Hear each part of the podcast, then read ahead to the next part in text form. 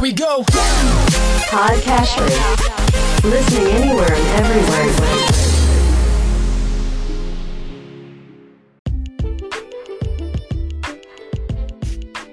Welcome to Weekly Investment Podcast bersama saya Ferdian Syahputra dari Ispring Investment Indonesia untuk Prudential Indonesia. Suku bunga acuan merupakan kebijakan yang mencerminkan suatu kebijakan moneter yang ditetapkan oleh bank sentral. Di Indonesia, suku bunga acuan disebut sebagai BI 7-day repo rate, di mana suku bunga ini diputuskan oleh Rapat Dewan Gubernur Bank Indonesia setiap bulannya.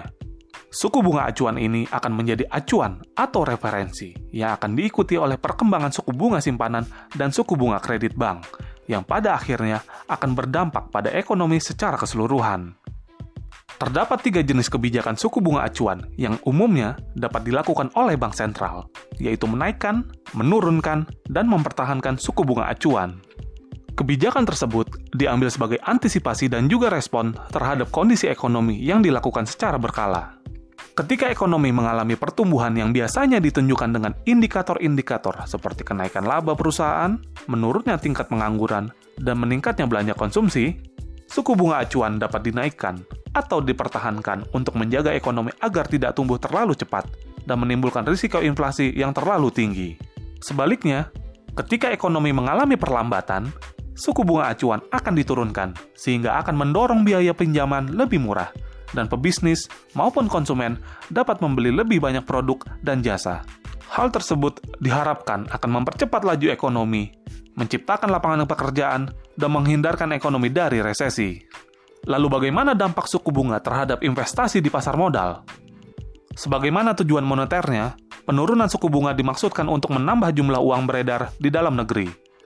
Hal ini diharapkan mampu mendorong minat investasi, baik ke sektor pasar modal maupun ke sektor real. Sebaliknya, kenaikan suku bunga akan memperlambat kegiatan ekonomi, termasuk investasi dan konsumsi.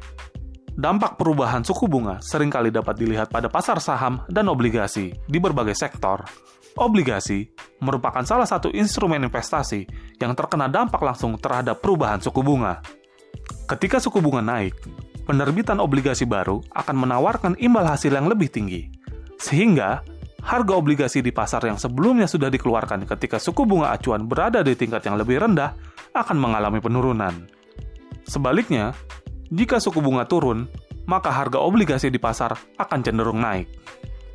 Sementara itu, pasar saham umumnya akan turut bereaksi dengan cepat pada perubahan suku bunga acuan, di mana indeks harga saham akan naik ketika suku bunga acuan turun, dan indeks harga saham akan turun ketika suku bunga acuan dinaikkan oleh bank sentral. Demikian Weekly Investment Podcast dari Ispring Investment Indonesia untuk Prudential Indonesia. Semoga bermanfaat dan salam investasi.